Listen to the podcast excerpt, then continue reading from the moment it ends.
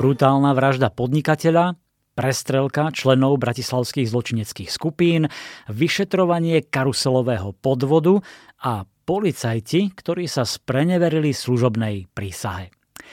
To je v skratke detektívka profesory zločinu od bývalého vyšetrovateľa Petra Šlosera, ktorý pozná policajné zákulisie. Profesory zločinu som pôvodne neplánoval vôbec napísať. Oslovila ma však osoba z kriminálneho prostredia hmm. s ponukou jej životného príbehu. Pri prvom kontakte som si myslel, že sa jedná o natáčanie skrytej kamery, ale po pár minútach nášho stretnutia som zistil, že sa jedná o realitu. No a zaujala ma autentickosť rozprávania tejto osoby o vlastnej trestnej činnosti. A do dia som ako vždy zakomponoval vlastné skúsenosti z policajnej praxe, vyšetrovania. A pre čitateľa som pripravil ale aj niečo extra špeciálne, by som povedal. Mm-hmm.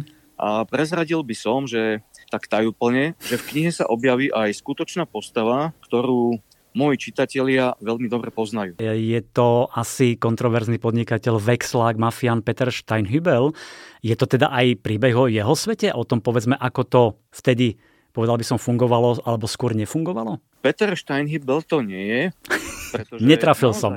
Netrafil si, pretože naozaj je to postava, ktorú ľudia vnímajú v dnešnom, na dnešnom Slovensku. Mm. No a deje sa neodohráva ani v 90. rokoch, keď tento jeden z prvých slovenských bosov podsvetia pôsobil na slovenskej kriminálnej scéne. Jeho meno som spomenul iba v takej súvislosti, že ak by sa dožil dnešnej doby a prečítal by si moju knihu, bol by spokojný, ako zločin rozkvitol hm. a mafia slušne, aby som povedal, že transparentne riadi štát. Áno, z toho som mal presne z toho príbehu taký pocit, že mafia pekne bez nejakých väčších problémov riadi náš štát a je to tak aj dnes v súčasnosti? Keď sa obzrieme do nedávnej minulosti alebo prítomnosti možno aj, tak pravoplatné odsudenia desiatok vysokých štátnych úradníkov a vyšetrovanie ďalších a medializované podozrenia v prípadoch, ktoré prenikli na verejnosť, väčšiu časť ľudí na Slovensku nenechávajú na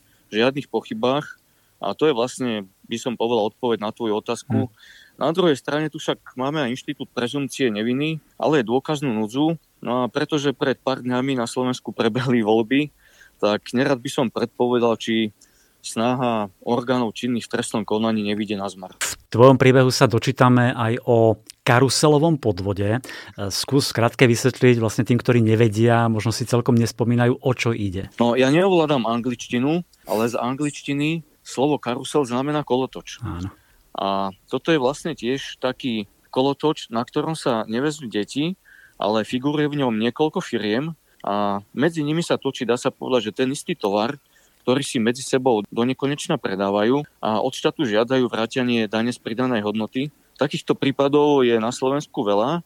Ja som si vybral špecifický jeden, ktorý sa niekedy odhral a tento bol pravoplatne aj prekopníkom na Slovensku. No a z takých, myslím si, aj známych nejakých štatistických údajov a odhadov Europolu je karuselový podvod s týmito známymi vratkami DPH s tým chýbajúcim obchodníkom, by som povedal, takým najziskovejším trestným činom v Európskej únii a preto som s ním chcel tak bližšie oboznámiť čitateľov. Mm-hmm. To znie zaujímavé naozaj, tak treba si prečítať.